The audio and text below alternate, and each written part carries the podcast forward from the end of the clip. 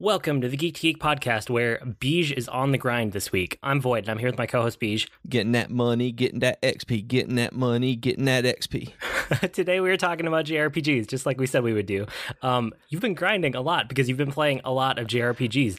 I you have a giant list here. I don't know where to Oh, start, yeah. so I will let you pick where to start. Oh man, I've got so many. Like it's it's weird because I am uh because I, I've dealt with bipolar too, and that's really where I think some of this list comes from. Why it's so big, because I have like I didn't even count them when I posted them on Twitter this morning, but I have like three dozen RPGs or so on here that that I've either bought or have access to in some way that I need to play. And so it's uh it's crazy that I'm doing that. So this is what a hypomanic state of mind looks like where I go all out like trying to be as uh, as widespread on one thing as I can. So uh it started with Ni no Kuni 2. Like that game is fantastic and I still haven't gone back to beat it because I'm still invested in Xenoblade Chronicles. I think I'm 48 hours into it at this point and I'm nearing the final boss. I'm at maybe the uh, the the boss that's right before the final boss and uh, it's it's fantastic that these I'm gonna have to give myself a break from the Xeno games after this because they're very long and very intense. But it's these are the Xenoblade series is fantastic. And I don't know why. I mean, I said last week I didn't know why I'd bounced off of Chronicles, and the further I get into it, I'm just like, man, I wish I'd I'd finished this before. That it's it's great. Yeah, I gotta. I'm I'm gonna pick up two. I put it in my GameFly queue since I re-upped to that, but I don't know if it's gonna click with me the way it clicked with you. But I'm glad that like Yeah. you found it because I, I mean I've been talking to you a bunch and I know how much it's been good to have something to just kind of like throw your energy into. And those games are Yeah. long, which kind of fits for what you need right now. They are. And the weird thing is, and I think it's because of how I'm approaching them right now, is they're not as long as people told me they were. That I know that Jay spent 93 ish hours in Xenoblade 2, and it took me 66.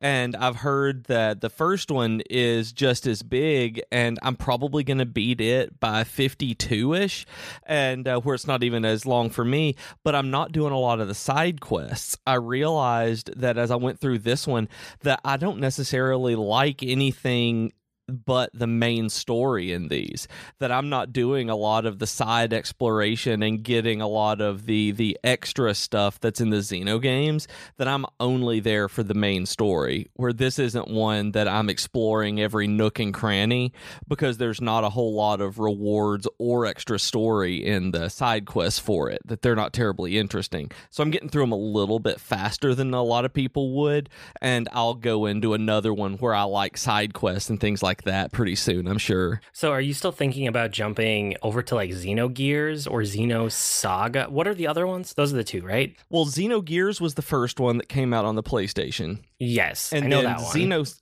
and then Xenosaga was on the PS2 and there were 3 of those and then there's one more Xenoblade game that was on the Wii U that's Xenoblade Chronicles X and I will eventually get through all of those but I've started Xenogears again cuz I have it on the Vita on the ba- what's the virtual console basically where you play PS1 classic games and I think I'm 10 hours into it and it's still really really good that the battle system in it is just fantastic and so I'll go back, but I just don't think I have one of the uh, one of these theologically inspired RPGs in me. I think I kind of want an everyday, ordinary uh, JRPG about uh, fantasy weird stuff and somebody trying to blow up the world or something like that, kind of like Ni no Kuni too.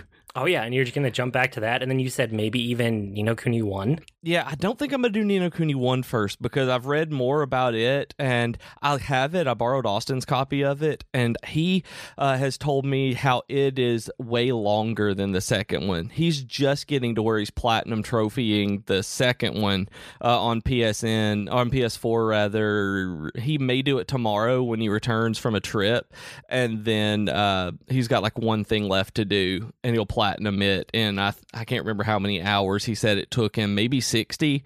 Um, but it's he has way more hours than that in the first one, and he never even beat it.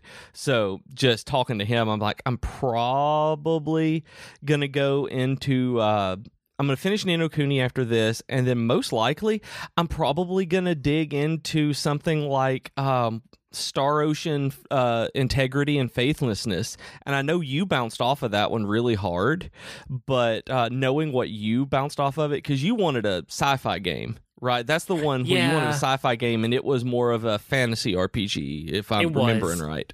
Yep, and I've heard that it gets to the sci-fi, but it takes like ten or twenty hours, and I just I didn't have that in me. I bounced off of it pretty quick. And I've read that it's only about 10 to 15 hours long.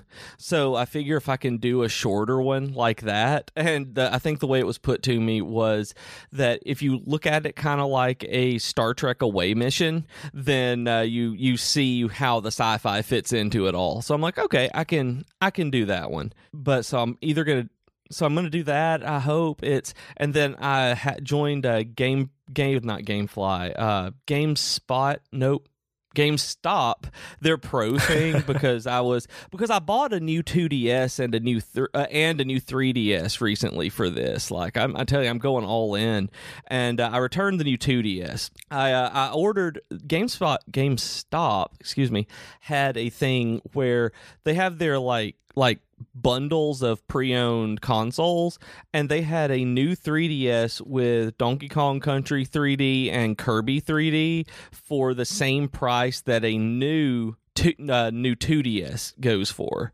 So I bought the new 2DS, and I but then I saw that bundle, so like I got it at Walmart, I can just take it back.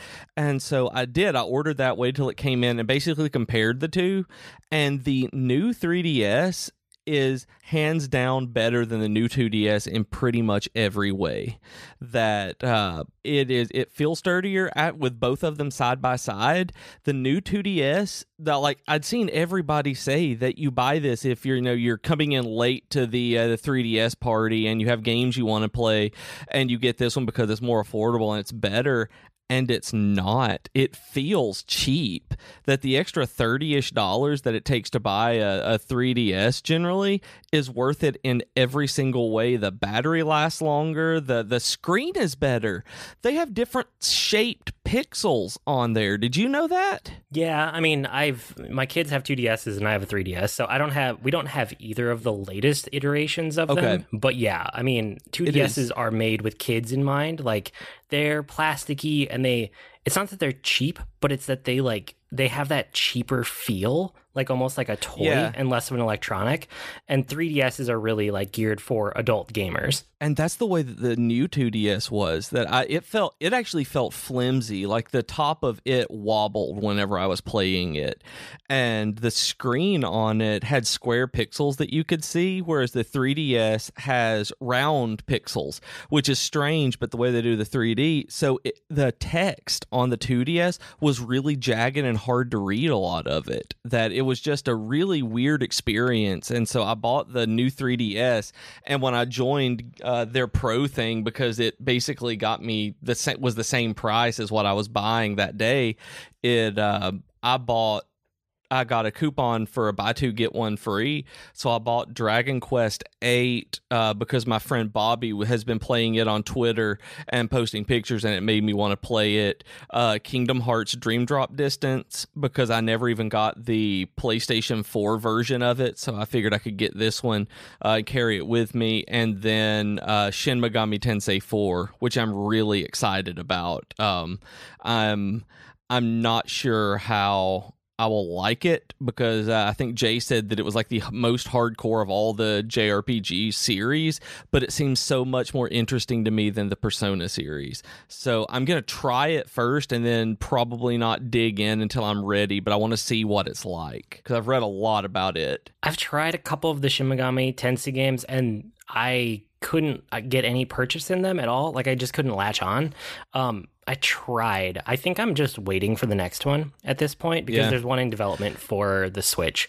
So I'll probably try it again there. But I mean, I don't know. I like Persona so much and so many of the cool things in Persona with like the social links and the story and just what they do in terms of like the tone of the game um, Right. and the approachability of it, like all of that draws me in, and a lot of that is just missing from the mainline games. And see, I don't care anything about the social stuff. That even the part of Persona Four that I played, I didn't that's my care favorite not part. as much as that.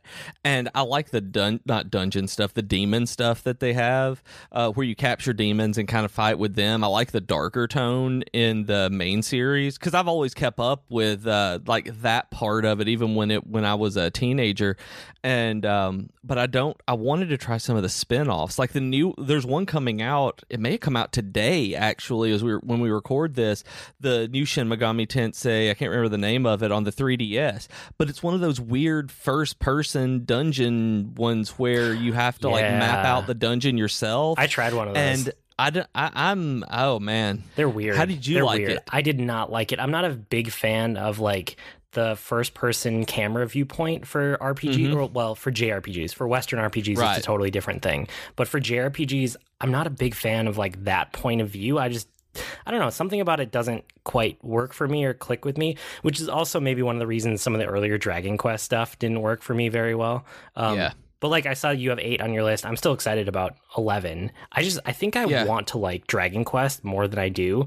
And then Shin Megami Tensei might be the same thing. I, I kind of want to like it more than I've actually liked it, but I'm willing to give both of those series another shot when they come out with their next iteration. Yeah, and I'm the same way. I- I'm actually the same way on that because of like I hear you talk about Persona so much. Like everybody loves Persona, and I really, really want to get into it. And the one of the reasons I'm waiting on uh, the Persona game specifically, well, there are two reasons.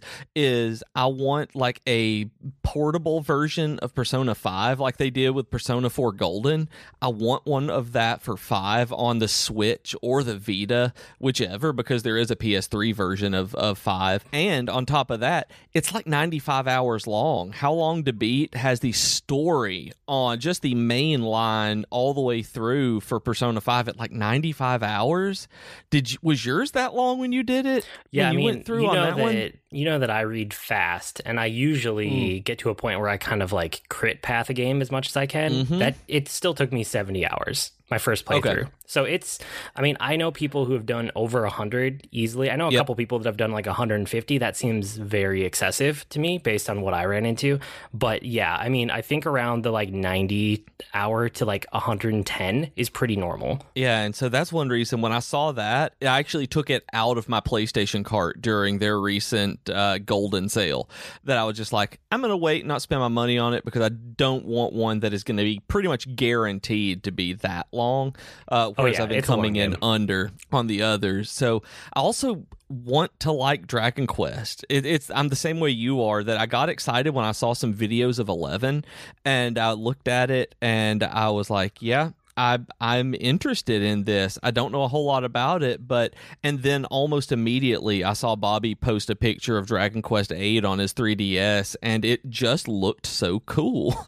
and so I just want to try it and I figure for th- with getting cheap stuff like that um and since I got physical copies, I can toss them up on eBay and get most if not all of my money back whenever I do it. So it, and do whatever else I want since I didn't just buy digital on them. Well, and I see you have Ever Oasis and Radiant Historia on here too, which are also 3DS, 2DS games. So I'm assuming that was part of your decision. Yeah, and I want to try those. I've read so much about them, and I think you and I, I don't remember if we were on air yes uh, last week or not when we were talking about Radiant Historia, but it's uh, where you go back and forth in time, and it sounded really, really neat to me. Just the uh, the messing with the time streams in a fantasy world like that, and then Ever Oasis was described in a review that I read. Uh, well, it's a Nintendo game that got put out by the guy who made Secret of Mana. So it's like Secret of Mana meets Harvest Moon.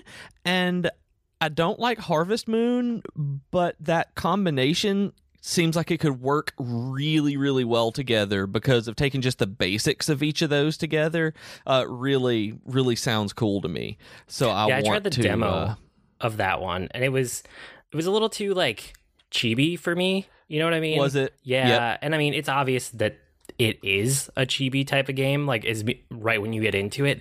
But it, Yeah. I don't know. I know a lot of people that enjoyed it, so maybe you will. I I didn't, but it was one that like I didn't bounce off it because it was bad. It was just like the tone and the style. I was like, eh, I'm not feeling this. I think is what happened. Yeah, and that's prob that's why I've got the demos of those because I'm like the others. I know I have way more of a chance of playing through just based on what I know about me and what I know about the games, and given how I'm kind of using these as a as a way just to completely escape a lot of things right now. It's like okay, I don't know if I'll play these two. I don't want to spend the money, but I'm probably going to enjoy Dragon Quest VIII because I'm taking a lot of advice from people whose games who also like the same kind of games I do right Well, now. So Uh, so I was going to ask you too. Like, I mean, I know you posted your like master list on Slack and on Twitter. You narrowed it down for our show notes today, which I appreciate. But Yeah. you also like have a couple in there that are older. So you have like Legend of Dragoon. You have like two Wild Arms games.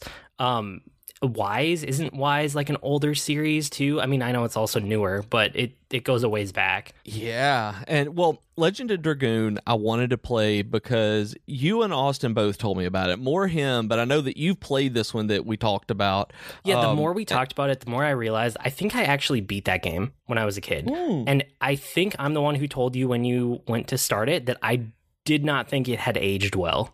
And I'm Yeah. assuming I was right. You were absolutely right. Okay. Because I got it. I think it was it was on a PlayStation sale a long time ago, where I think it was three dollars. So with with it being like Austin's favorite uh, RPG when he was younger, and got him into JRPGs, is like, yeah, I'll try this for three bucks. And I I downloaded it and I had it on my Vita all the way uh, on the way down to to Disney a couple of weeks ago, and I deleted it off of my PlayStation after we're like two battles maybe off of my Vita off of like two battles because they're so slow that PS1 games tended to take their time with the animations because they were really showing off that new 3D and the timing mechanic was cool that that you had to tap a button at a certain time as your character attacked to be able to get extra bonuses and do combos and things. That's cool but it was so slow the rest of it that I was I just bounced right off of it. But it was neat to look back and be like, oh, that was one of the first voice act voice acted JRPGs that that came out. So Yeah, that's like one of the only things I remember from it is that timing based mechanic where you actually have to like time your attacks. And then the Uh-huh. other thing I vaguely remember is like transforming with something that like in my mind is equated to like Power Rangers, but I think you got wings and you became a dragoon and that's yeah. where the thing is name comes from. Yeah, pretty It's much. Very fuzzy in my mind, but I remember enough to think that it probably would not hold up to any kind of modern standards at all. No, it doesn't. And uh, it, the translation was apparently just just god awful. And Austin was telling me about it. Like he would send me messages of whenever something just came through where the localization just didn't work. And there was one character at one point. He said uh, it was like, yeah, and I want to read all of the books, but instead it said something along the lines of, I'm going to eat all of these books. And it was just hilarious because he had he had transcribed out the entire conversation and it just made the worst sense. And I don't even remember the rest of it. It was like, I'm gonna eat all these books. That he's just this librarian saying this out of nowhere. It was it's just like those kinds of localization errors.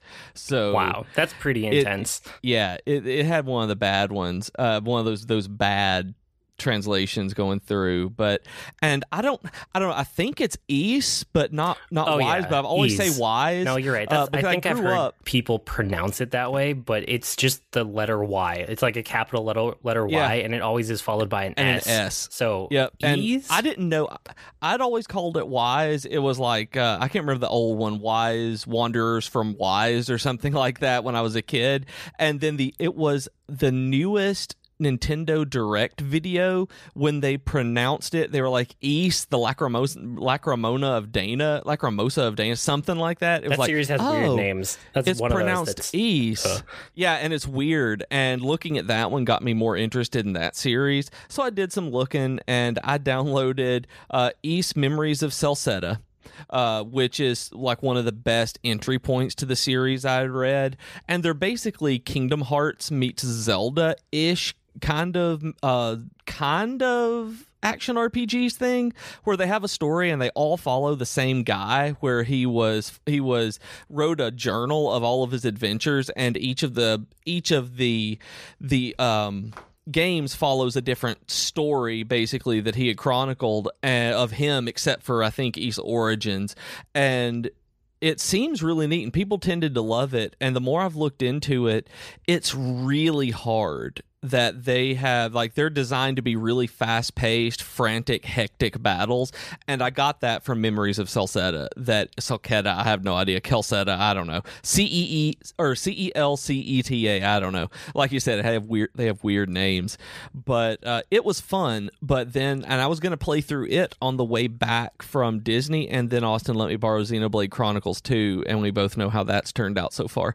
And uh, but but well. it's really good. Like but it's also really hard. The first boss uh, beat me like three times before I was able to beat it because there's kind of a rock paper scissors uh, character swapping dynamic where every character you get uh, you can swap on the fly and they all have a different a kind of attack that is good for a different kind of monster, but you, it happens so quickly that it's not really annoying. You notice it, you press a button on, and you're still attacking basically mid swing, where it's really cool and really fast paced, but it's not Xenoblade, and it just like I said, it just grabbed me. And uh, well, and so what about? I know I like put a bunch into my last question too, but mm. I want to know about Wild Arms also because that's one mm. that's like it's constantly held up as like a really good game or game series from that era, but it's honestly yes. one that I've never touched. Like I know of okay. it, I know kind of what it is, but I've never played it. I loved Wild Arms. When it came out, it was what kept me and okay so this is this is going to be really weird and, everybody who's listening is going to be like Oh man, Wild Arms is what made me have a good summer when my parents split up over the summer uh, when it came out. Like it was brand new. My mom and I moved out. And we were living living uh, in town away from my dad, and it was over summer break, so I was sad. And I played Wild Arms with my friend Luke to be able to like we were both like super excited for Final Fantasy VII, and it hadn't come out yet. It wasn't coming out until September, and we we have Wild Arms, and it was supposed to be the this this 3D battle Legend of Zelda, uh, kind of like in the world puzzles game, and so kind of like right now when, when, there's some weird stuff going on in my personal life it's uh, it, it, was uh, an rpg that kept me focused so i've got this kind of nost- emotional nostalgia on it but oh, okay. also it's just really good because other people like like felt this too and the series has continued on and got kind of got this cult status where it's a fantasy world but it's based around old west stuff where all of the technology and things like that are almost steampunky west western where it'll be like desert cowboy ish kind of outlaw stuff combined with high fantasy, which is really neat. And I like that kind of stuff, kind of like Dark Tower level of uh, of combination, uh, uh, kind of anachronism, where there's this high fan like high fantasy and this old civilization generally that left technology here, and there are arms that the where where it comes from is basically guns and weaponry that were left over from this old old civilization. And the world map is in the first one is an overhead view like Zelda, and there are Zelda puzzles in it, and the battles are in 3D. And the second one is, and they're not related to each other, other than all taking place on the same world, but it may even be a different version of all the world of the world. And uh, but the second one's really cool, and I got a few hours into it on the way down there and uh, just playing around, seeing what I wanted to play, and realized that this is that the Wild Arms 2 is a PlayStation 1 game that straight up holds up. That it was fun to play in the battles. I was able to turn the Vita like fast loading on, and it didn't seem like it had PlayStation load times. It kind of had an isometric 3D view with sprite based characters, and it didn't look bad at all on the Vita. It was just, you know, this PlayStation game where it wasn't HD like Octopath Traveler, but it was that but with jagged edges, basically. And I liked it. Like the battles were fun. I was like, oh yeah, this is why I liked that game. Where even now, it, I'd never played that one, but I'm going to go back and finish this one eventually uh, because I thought I was going to play it, and then I discovered Ys and did all sorts of other things, and then Xenoblade came along again. Yeah, I know. You just keep adding to your list, which I mean, we should yeah. probably talk about. You added Tales of on here because okay, you and yeah. I have been talking about that, and I'm gonna. I because I think I'm the fault here because I told you that I was gonna pick up Tales of Berseria because it's one of the newer ones, yeah. and it's supposed to be a really good like. I don't know the what I heard about this story was interesting, but it's also supposed to be more standalone than a lot of the other ones are. But also, Yeah. all of these take place in the same world, but like over not radically different times, but in like different areas of the world or different countries. Yeah, like I'm right. not. 100% sure on how they tie together, but they all do tie together more so than like a Final Fantasy series. Yeah, and at the same time, they're completely not completely standalone, but you can start with any of them and not feel like you've missed out on anything. And I didn't realize until you were talking about Berseria that I'd looked it up, and I know I texted you, was like, "Whoa, dude, did you know this?" Where it was. I didn't know they were a series. Like I know that that sounds dumb, but I didn't know that the Tales of series was a ta- was a series. I thought there was just these games that had that they were named that Tales of so and so because the the uh, that's all that they had in common in my mind was like you know these you know Tales of this. It's so generic in terms of titles Yeah. that you, you you look for games in the, in the store and you look at fantasy games it's like oh tales of berseria tales of zestiria tales of the abyss and it's like how do i know those are connected and it turns out they are and um, when you were talking about berseria i started looking and it turns out that i'd played these before and i didn't What? know it Really? Wow. I didn't have I didn't have any clue that I'd play these, so I started looking. And when I realized that they were they were a series, I played the Japanese translated emulator ROM of oh, Tales Okay. of Fantasia back in the day. I played Tales of Destiny on the PlayStation. I played Tales of Symphonia on the GameCube, and it's just like. How did I not know that? I played them and I didn't know they were a series, man. and it's like, and then you said that. So, Humble Bundle just is in the middle of their spring sale right now, and they have Tales of Symphonia, which is held up as the best one. And I never beat it on GameCube. I think it may have been a rental or a friend had had it when I was in college, and they had it for four forty nine. So I'm like, yeah, I'm picking up Symphonia for that. And I also noticed that um, that they have Zestiria and Berseria for twelve and fifteen dollars, I think, but they're on PC on this one. So I know that you were like, I'm going to play it on PlayStation, but uh, but I didn't pick any of those up. But I did pick up Tales of Symphonia to go back into and uh, and play again, uh, as well as on the 3DS. Apparently, the best one is on 3DS, and it's Tales of the Abyss. That every every ranking thing that I saw had Tales of the Abyss in the top two that was looking at him. I was like, awesome. I'll check that out. And there's a Vita one called Tales of Hearts too. Tell yeah, Tales of Hearts are maybe, uh, but it's there's apparently a lot of these that are very high quality that I know I like the series that I'd played and had no idea that they were the series. Cool. I didn't know you had played them. That's very interesting. Yeah, I had no idea. Yeah. Okay. And- well, before we jump off the main topic, I have to ask since we're talking JRPGs, are you interested in the Four Job Fiesta at all this year? No, and I was going to tell you. I, I- okay, okay, and I was Let me going to tell you what why. it is first, in case Okay. if you weren't here last year or the year before. Um, I've done this. I think this is my third year, maybe fourth doing it. I want to say third year. Um, it's where you play through Final Fantasy V, and they, you do it as a group. It happens in the month of June, um, and you can register via Twitter. Uh, you can go to, I think it's just 4jobfiesta.com, but if you search or Google 4job Fiesta, it'll be the top result because there's nothing else for it. But Yeah. I mean, basically, um, you get assigned one class at every job crystal and final fantasy V has like the deepest well one of the deepest job systems in the entire final fantasy series and you get assigned one job at each job or at each crystal in the game and that is the only job that you are allowed to use for one of your characters from that point forward so in this giant game with all of these different jobs that all interlink and have interesting things you can play around with, you end up only being able to use four. And the cool thing is the game is diverse enough and like resilient enough that you can legitimately beat this game with any four options that it gives you, which is just incredible. Um, the challenge is that you don't get to control what four you get, so it's different every year. So that's kind of the setup. Now tell me why you're not going to do it. Okay, so this gets into my geekery. So this is what I was actually going to talk about in my geekery. But so because of all this, I'd finished up my Brandon Sanderson binge, and I finished Oathbringer, and everything was good. I didn't have anything to read. I finished the newest version, the newest um, comic uh, volume of Saga, and I was just out of things that I really wanted to lay in bed and read. And I realized that I'd never actually finished the boss fights book on Final Fantasy Oh, V. yeah. That you book. and I you and I were sent. Uh, the author sent it to us to talk about on the podcast. So here we go. Yeah, I'm talking Chris about Kohler. it again. It, it's great. Like this is is a awesome book about the making and a fan's perspective on Final Fantasy V, and it got me going right back into being a teenager again because once again I was one of those teenagers playing the fan translated Final Fantasy V ROM uh, because I couldn't get my parents to help me. Uh, import the uh, the Japanese one and mess up my PlayStation, my Super Nintendo.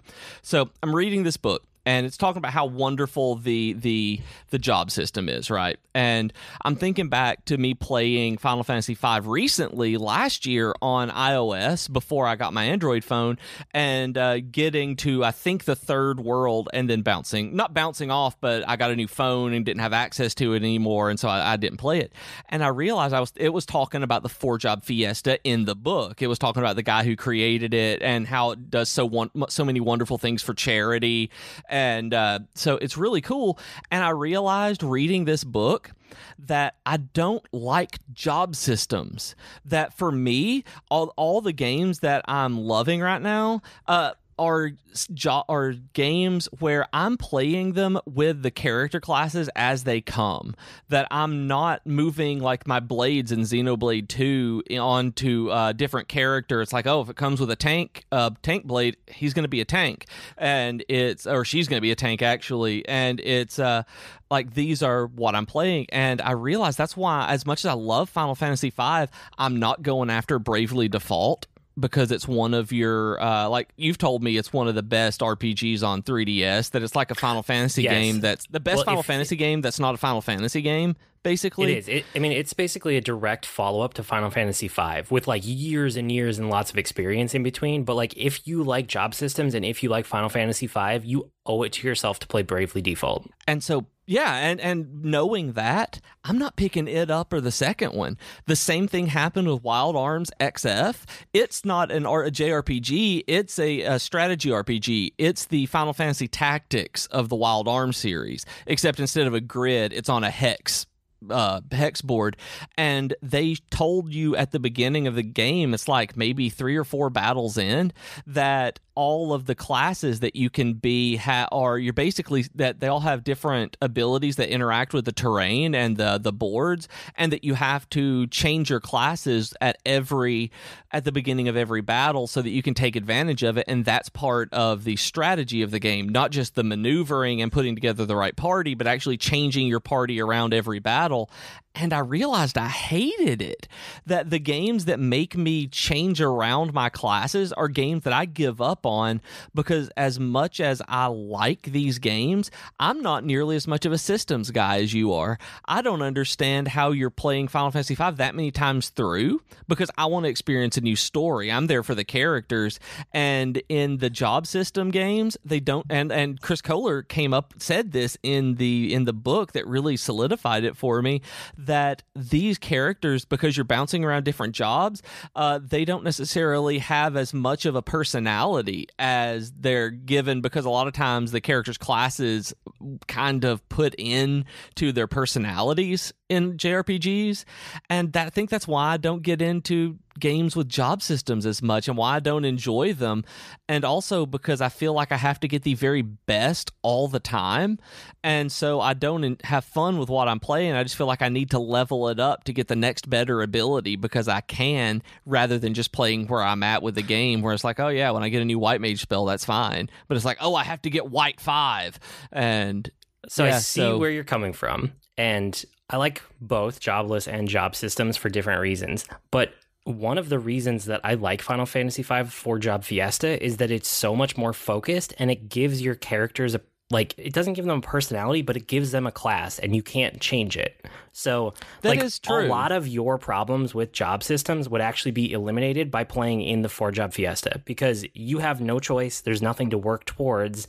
It's just you are assigned a class and then you put it on one character and you can't change it really. yeah, I mean, that is true. I hadn't thought about it that way where that would be yeah, well, something. so we were talking about it. I'm I'm in a Slack. Well, I'm in a bunch of different Slacks, but one that I'm in, um, a bunch of us do the four job fiesta, and we were talking about how your four job Fiesta runs are actually way faster than a normal Final Fantasy V run because somebody in there who was interested in it was in the middle of their first Final Fantasy V playthrough right now. And they were like, well, how long Oh. is it going to take to get to the end of the game? And I threw out a number.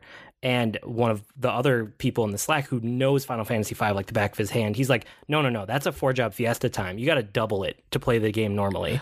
And I was like, Ah, oh, I forgot how much more focused and how much more like how much less time you spend in battles and like grinding out levels and job levels and all that stuff because you only have one job per character. yeah, so you're not having to go through and get five or six different jobs between crystals and get new abilities to swap in and out so you don't have that extra grind. That that's yeah, I could totally see it be not taking nearly as long like that. Yeah. So I, I think this year, um, I haven't ever had to pay. You don't have to pay, but if you get a class you don't like, you can pay to switch into a different class. That's part of the like donation fundraiser that goes on. Um, That's there's still bun- random, right? You don't pick that one. No, it's still you can given pick. to you. So you can Oh. buy your way into whatever class you want. So um, Okay. this year, just because like it's my third or fourth year doing it, and I've never done a, a run with a knight, and I've always wanted to like get that as my first draw. So I think I might pay my way into making my first class a knight this year, just so I can donate a little, Oh. and just because I want to try it out. So we'll see how that goes. I hope I was really hoping this year that you get a berserker. That I'm crossing my fingers that one of your characters is a berserker. Well, I've never signed up for Berserker Risk. So that's one of those things Oh. too where um, people can put money in ahead of time, like after the the registration starts but before the Fiesta actually kicks off. And for every I want to say it's like every $10 or every some amount of money, um, one more Berserker gets added to the pool. And then when you register, you can say whether or not you want a Berserker Risk and then it will distribute it only to the people who say that they're willing to have it. So some years if a lot of people pay in for the donations to get those the amount of berserkers and then a little amount of people sign up for berserker risk you can get parties that are literally all berserker all four which I was, re- which he actually discusses in that book, which was interesting, where it was talking about ways that that can still beat the game. That Yeah, you oh, cannot yeah. control No, your like, characters, but it's possible to still beat the game. Yep, any combo can beat the game, which is one of the reasons that it's so fascinating. And I, I like doing it because the whole community that's into it plays it at the same time. So you have people to talk to about it. So it's not Right. just about my run, it's about the runs of everybody around me and what classes they end up with. And just like talking through the strategy and the thinking behind the systems of like, how am I going to get past this one boss when I'm stuck with these guys? You know, like that's a big part of the fun for me. And I know last year you found out that you could break staffs, like the staff weapons that uh, to cast spells when you were having a hard time beating things. Yes, that helped me a lot. That's really good. Where, where it's just, and that was one of the things the book was talking about with this stuff, like learning these systems that they're very intricate and very detailed. That keeps it having this kind of replayability. That that is actually the reason I'm not playing this four job Fiesta. That I'm like, I want, I want stories. So, Well, so I like stories too. those. It's just I don't know. I've enjoyed it the last couple times, and it's kind of nice to know like here's a game I can come back to, spend 25 hours on, and like re-engage with it for a little bit, and then Yeah. set it down again for another year. And it's in a true. structured way that appeals to me. Like start on this day, play with other people. Like here's my group that likes to do it. Um, Yeah. all of those things contribute to why I like it. But I'm sure I'll bring it up again once we're closer, and I'll make sure that people know where or when to register if you're interested. Yep, absolutely. Yeah, cool. That's probably it for the main topic. Um, geeky offer of the week, really quick. You can go to gameflyoffer.com slash geek and get a free one month trial on us, get a free Gamefly rental, whatever you want. I'm in the middle of it. I just resubscribed. Um, I'm getting two at a time though, because that's the kind of person I am. And yeah, yeah, do that. It helps the podcast and you get a free trial, which it is always good. Um, the network this week, Geektitude. I think they took a week off, but next week they're talking Deadpool 2.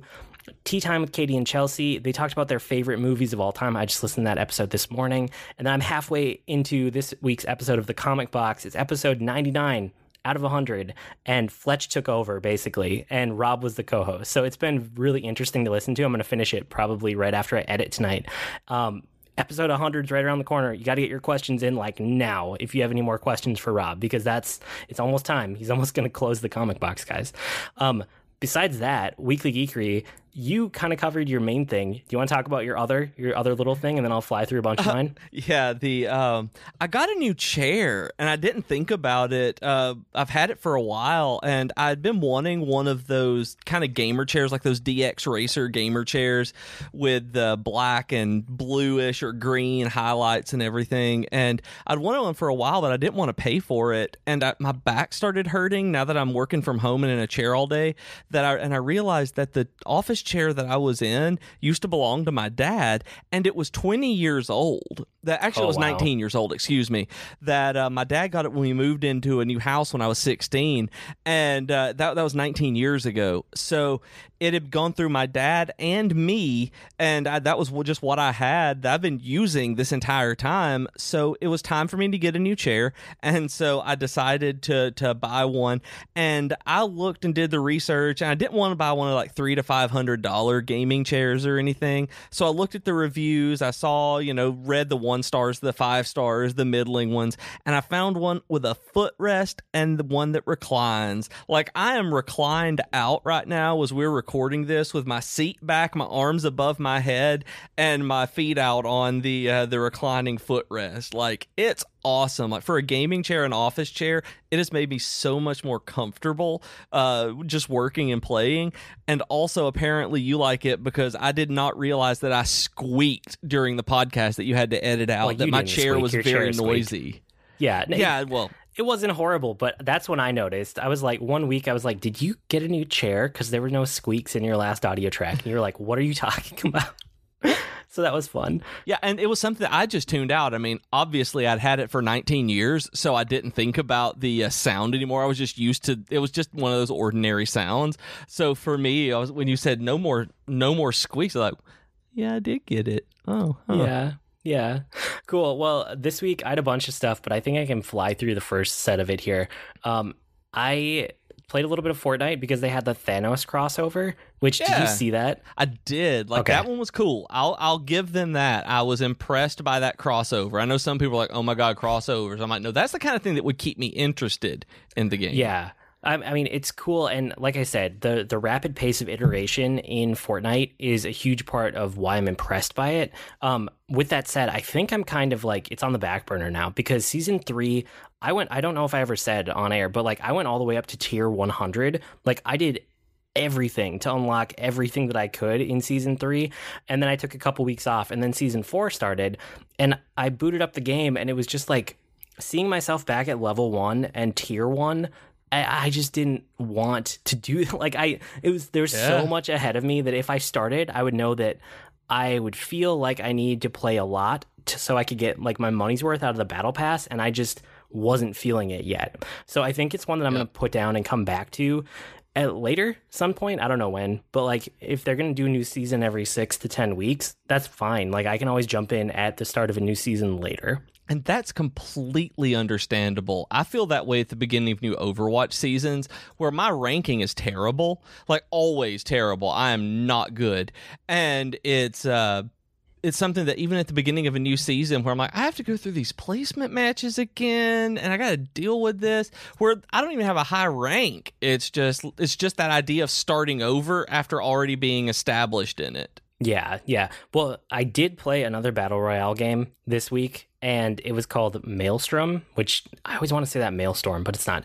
Um, Nope. it, it was like a battle royale early access sailing game where, well, you know that I like sailing combat, right? I and know. like broadside Weird. and like ram Weirdo. people, and I, I always like that. I, I'm a fan of it. um, and like this game, like getting broadsides and ramming people felt great. It felt almost a little bit toyish, but in a fun way. Like they would really bounce off each other and like hit each other with more force than would ever be possible. It was going for like the stylish side of things, not the realistic Yeah. side of things. Um, and like there there were a lot of cool things in it. So a bunch of ships all join. There's like small looting of NPC ships. So like right when the battle starts, um, it's not just open sea. There's like rocks and there's you know areas to sail between. So you have to be good at sailing and not get stuck. And then also Okay. there's like all these NPC ships that you can take out. And every ship you destroy drops at least one power up. So it could be like speed or armor or firepower or whatever. And then it drops a bunch of gold.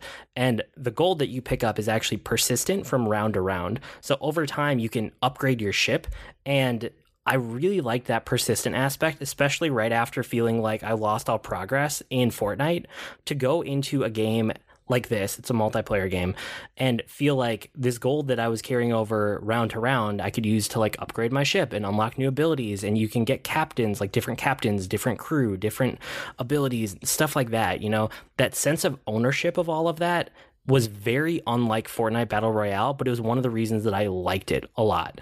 Okay. Um, that being said, it was still very early access and the way that manifests is that like matchmaking i'm so spoiled on battle royale matchmaking because fortnite you click the button and you're in a game in like five yeah. seconds and then it gets 100 people in that game in like another 10 seconds and then you're playing. It's like no time at all. It's not even enough time to like get up and use the bathroom or like grab a cup of water but between when you hit go and when you're like actually in the game.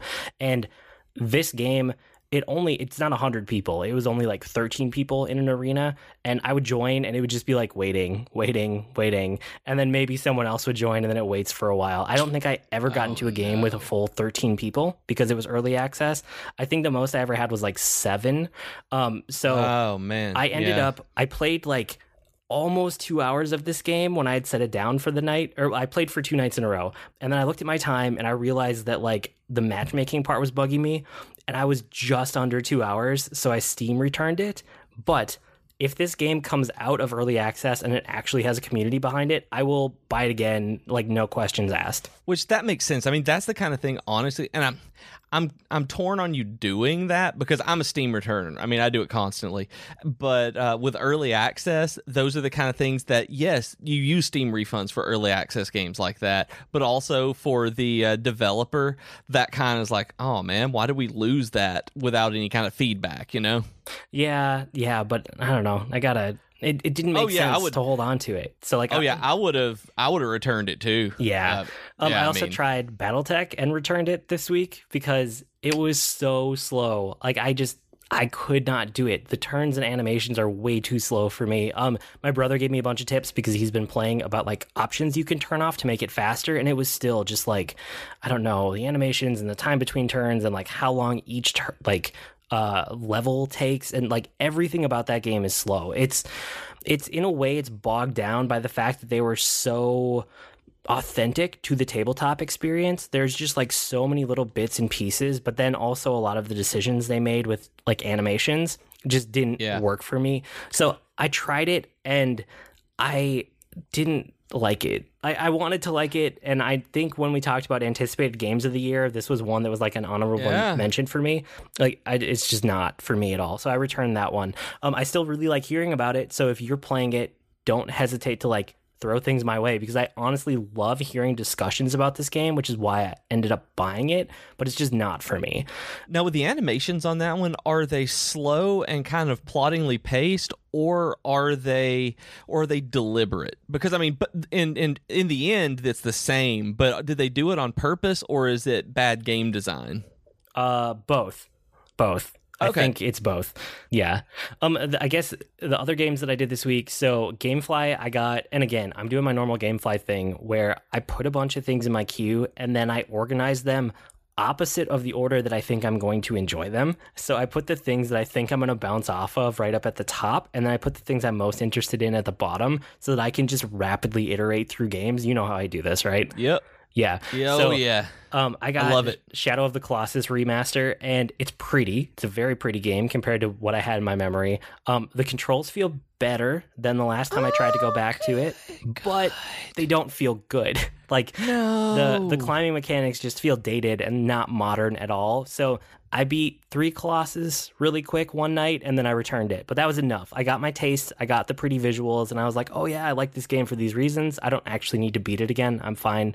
Um, and then I also grabbed Dragon Ball Fighter Z or Fighters. I don't know how it's pronounced. um, it might be the prettiest fighting game that I've ever seen. Like, watch videos of it. It is pretty. It is. It's super, super pretty. Um, I did all the training. I did some of the story. It's it's a fighting game. So I was done after like a day. Like that's that's yep. all that it takes for me. I don't get into fighting games outside of Smash Brothers, but mm, it's questionable if Smash Brothers is really a fighting game or not. So that went back, but I'm glad that I got some hands-on time with it. Now when I see the gifs of it and you know like the occasional stream or whatever, I have a better idea about what's going on, which is pretty cool. And I love Dragon Ball Z. That was one where growing up, like like everybody else in the late '90s, where I was, that was my jam. Coming home from high school and watching Dragon Ball Z, like I love it. But seeing those fighting games, I just I've never wanted to pick one up. You know, they look really cool. I've watched videos of them, but they've never appealed to me to want to actually play. And hearing you say that it's just a fighting game kind of solidifies that for me because I'm the same as you. You give me a demo of a fighting game and I'll play it for a while, uh, maybe a day, and um, I'd be the same as you. I'd return that one very quickly. Yeah, yeah, but that's what I thought. Like I said, I do opposite order of interest for GameFly, and it works out really well for me. Um, I read a book this week. I read it in, I think, a day. Yeah, I read it in a day this weekend. I don't know how I managed to just between doing stuff for my kids. I think it's literally the only other thing I did that day. But have you ever read Forever War? The Joe, is it Joe Haldeman? It's Joe book, something, yes. Yeah, it's good. It is so good that it, Yeah. it yes, I've read it. It is awesome. Okay, it's I had never read it, and somebody told me that it's in the vein of like Old Man's War and Starship Troopers. Yeah, that surprises me. I thought you had read it. No, and I those are two books that I actually return to fairly often, which I don't do that with things for the most Yeah. part. Um, so knowing that, I went into Forever War, and it was really good. Um, I didn't Hmm. know that there was a sequel also, so I'm probably No, going to pick that up soon. Yeah, there's a there's a standalone novella that's kind of like similar but separate in a way, but there's an actual second book in the series too. So I did not know that. yeah, I might go grab that one and see what that's about because I really, really like this book. I mean, I read it in a day, so that says a lot about it. Um, but if you and like, I listened to the audiobook, so that'll be really good for me with the uh, with the sequel too, because I like the audiobook a lot. The acting was great. yeah, oh, good, good call. You can always go and get a free audiobook too. Um, Audibletrial.com slash geek. uh, I think it's slash geek to geekcast, but close enough. slash geek to geekcast. Yeah, sure. Yeah. So anyway, I've really liked Forever War, and I can't remember what the next one's called, but I'll probably add that to my reading list. The one game that I played the most this week is Frostpunk. Have you heard about Frostpunk at all? I've heard about it. I've seen bits and pieces of it, and I looked into it whenever I got a small discount on Green Man Gaming, I think, and not my kind of game at all. I looked at, it, I was like, mm, hard pass. Yes. So I was gonna say, if you, if well, I know it's not for you, especially not right now, but like, um, if you are out there and like you're not in a good mood or you like at all sad or depressed, do not play this game. Like under any circumstances, you have to be in the right headspace to deal with this game because it is a winter apocalypse survival RTS. And I did not know if that would appeal to me, but oh man, it appealed to me so much. I was so surprised because like I've bounced off of so many RTS games that I've tried in the last few years and this is just about survival and I've bounced off of so many survival games too. Yeah. So I didn't know that mashing They're them one up. of your. well, uh, yeah. yeah, they're one of your games where it's like, I love the idea of this, and then you play, it's like, nope, it's a survival game. So this is one that like does it for me.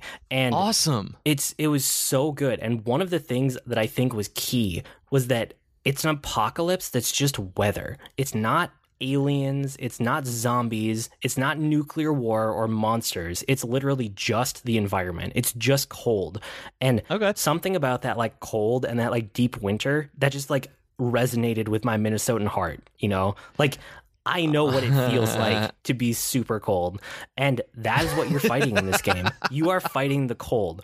Um, it, it's like they don't know why, and it's basically set in. It, they kind of take it in a little bit of a steampunky direction, but it's more of like an alternate history, like industrial revolution, where it just started snowing and then it never stopped, and then it started getting colder and colder and colder. Um, that's the Okay. setup for the game, and it is a game of i mean it's an rts it's a base builder you're trying to build your base to survive and manage resources and stuff but the game is about hard choices and that's why it was so compelling to me because like choices really matter you know? You get this big generator that goes into the middle of your base and you build out from it. So you build out in circles which is interesting too. It's not a typical like grid based system hmm. it's like a circle based building system. And the whole point of the game is to like keep your coal burning generator going because that is the heater. That's what runs everything. That's what distributes the heat throughout your whole city. And you have to like get your coal industry up and running so that you can supply it. And then as things get colder you have to like increase the level of power you're putting into it. And then as your ci- like civilization, well, not civilization, your city gets bigger, you also have to expand the radius that it like pushes heat out to. And all of those burn more coal. So you get into this like loop of, okay, I have to use more coal, but I also have to harvest more coal. And that's just one resource. You have to manage a bunch of other ones too. There's things like passing laws, right? So like, Yeah. one of the first Yeah, I'm looking is, at these like, bullet points is- and I'm like, man. I know, and this is why I didn't know if it would be for me, right? Like one of the first things that you run into with the first scenario is like, what do you think about child labor? Are you okay with it? If you are, you could pass this law. If not, you're going to have a bunch of idle hands sitting there not helping you survive. Do you want that? And it's like, no, I'm signing those children into labor. Like, let's do it. And yeah. like i mean yeah but then you also get into okay well you signed this child labor law like they have to work now but are you going to let them do any job or are you only going to like let them do safe jobs like quote unquote safe jobs? And i'm like Okay. oh i i can't do i can't be super harsh. I'm going to let them only do safe jobs right? And a lot of the things are like that. Like um when you sometimes you have to force people to do like a 24 hour emergency emergency shift um and they'll like get depressed or they'll get hurt because they're overworked and overtired. Um one of the things in it is you can go down this one path on the medical well it's like a, a law you can say that you will either it's basically like you can do amputations and like let people survive but be amputated and not be able to work or you can do this other kind of like radical medicine that they will survive but they will never get better ever so Oh man. and it's like if you do that and then you keep going down the tree eventually you can get to the point where you're like oh we can make, make prosthetics and then get these people back in the workforce which is cool. But for a while you're going to have this drain on your civilization where these people aren't going to be able to help you at all and you need those resources for other things. So this is what the game is like right? I told That's- my i when i finished the first scenario i i lost the first time and then i stepped away for a couple hours and then I just came back and I played through the entire first scenario again, um, start to finish, and I beat it that time. And when I finished, I was just like emotionally drained, but so invested, and I felt like I had this incredibly intense experience that I just lived through and it was a story that told itself through gameplay. Like I lost myself to it for like 6 hours one night and there's something about that like storytelling through the gameplay elements that just resonated with me so much. And I finished it and I just sat down on the couch. My wife was like, What? And I told her basically the story of every decision I made and like my civilization and what I did to survive and like these laws I passed. And it got to a point where like things were getting like way too disorderly. So then you either have to go down like this path of order or this path of religion. And it's like which one of those you choose will really influence a lot of the things that happen later. And like are you going to install yourself as like a despot? Like are you going to just make yourself an unquestioning authoritarian leader? Um yeah like Wow. these questions are hard to deal with but that is the kind of thing that i love to wrestle with in my head and is probably one of the best video game experiences i've had of the year. I don't want to say it's the best because it's super fresh and i have that immediacy to it that i'm like oh it's so good. I, I want to sit and think about it. But this game was kind of amazing to me. I don't know what else to tell you. There's a lot I can tell you. I could tell you the entire story of my first scenario and my second scenario because I remember every hard choice that I had to make, but I don't want to spoil it for people. And it's it's oppressive, it's stressful. Like you feel and you hear the cold and like you feel it in your bones and I'm like, "Oh, I know what this feels like." Um, but I really really really liked it. So, yeah. That's one of those games where, yeah, I mean, it's not a game for me, but I appreciate after hearing about it that I appreciate the developers and the players. Like, wh- I understand why people would like it. I can appreciate that. Like, I know I would not have fun playing this. Kind of like that. This War of Mine, I think, is a fantastic game that I will never play. Yeah. And you know, sometimes I've found more and more lately that like the AAA games are really cool in their own way, but every once in a while I'll run into something for like a smaller dev or like an indie dev and that will be my game of the year. And not that I'm saying this hmm. is the my game of the year, but those will just like surprise me and come out of nowhere. Like I hadn't really been paying attention to this game. I heard about it on a couple podcasts and I read about it a little bit and I still wasn't sure. And like I didn't know how much this would work for me until I was a couple hours into it, and I I just got so invested in it. I think that's fantastic because I'm in that way a lot with games as well, where I'm just I look at the the AAA games coming out and I'm like, I don't care about these big blockbuster games, but this indie one seems really neat. Or this small studio put out a really cool game that that I'm going to see. Oh, oh, this French studio put out this game. It's like, oh, I want to see what this one is. Those are the ones that are interesting me that I want to come back to, as opposed to you know I caught the next Call of Duty or something like that. Yeah, and so I've played through two of the three scenarios that are in the game right now. I've beaten two of the three scenarios. Um, I've played more than that and lost, which is fine. Like that's mm. part of the game. But I'm gonna go back. I'm gonna play the third one. I don't know when because I need a break between each one because it it honestly is intense to play, and then I think there's a fourth one sitting there that they're like coming soon. So I'll probably play that too. But yeah, okay. I, I just want more time with this game and I want more time to think about my experience with this game because it's super new at the moment. But, you know, over time, like your feelings about something solidify. So, well, and this is something too that we always talk about at our mid year uh, episode, which is actually coming up. It's almost June, That's, which is crazy. But it's nuts. I know. But just that, like, you know, we'll pick our top like five or seven or whatever we do this year, um, things of the year. But then over time, like they can shift, they can change as we think about it and get another six months just like reflecting on things. Mm-hmm. And this is one that I feel like the more I reflect on it, the more it might go up in my estimation. So don't oh. be surprised to hear oh. about this one when we do our mid-year episode or maybe even the end of the year episode. We'll see. That's fantastic. Like I look I look forward to hearing about that because you don't get like this about games very often where this is a different kind of intensity about it than it was for Fortnite. Like it just it, it feels different. I don't know. This is more of a uh, this is more of a an appreciation of quality than gameplay almost, where you haven't said anything at all about what it takes to do it, like the actual RTS and survival part of it. You've simply talked about theory like this is game theory stuff almost where you're uh, you're just looking at what the developers have done in the experience which means it's probably a much more lasting experience yeah. lasting memory lasting impression that's the word it was it was really really good. So if any of that sounds like remotely interesting to you guys, I would highly suggest checking it out. At least watch a video or something, but that doesn't do it justice. Like playing the game is where it's at.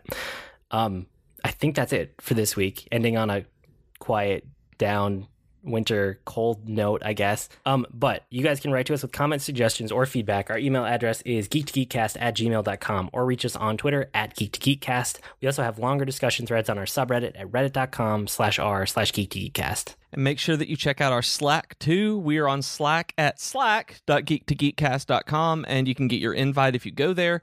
And we're also, like we said earlier, part of a podcast network. So head over to geek2geekcast.com to see all of our shows. I blog at agreenmushroom.com, and you can find me at grnmushroom. That's green mushroom without the E's on Twitter. And I'm on Twitter as at Professor Beej, and I blog somewhere, some places sometimes.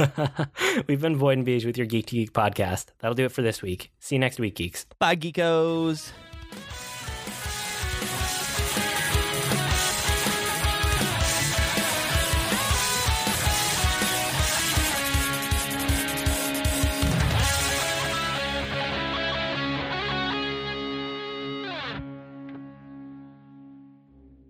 Hi, everyone. I'm Katie. And I'm Chelsea, and we are the hosts of Tea Time with Katie and Chelsea. We are two best friends who love pop culture and talking about pretty much whatever we want. Katie! Yes. Stop thinking about Zac Efron and tell our future listeners what some of our latest episodes have been about. Well, we've talked about Zac Efron. No, get it together, Katie. Fine.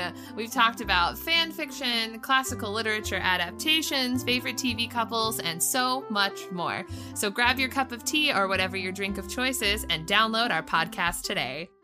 Hi, my name is Joe Hogan, and I'm a geek. And if you're currently listening to this, there's a good chance you're a geek too. So check out my podcast, Geektitude. Each week, I talk with somebody about their geek aptitude. Sometimes I talk to people in a geeky profession. Sometimes it's someone doing something really cool with their geekiness. Often it's another geeky podcaster. But it's always someone who wants to share their inner geek. So join me each week as we come together to geek out about all the geeky stuff we love. And remember, this week, keep it geek.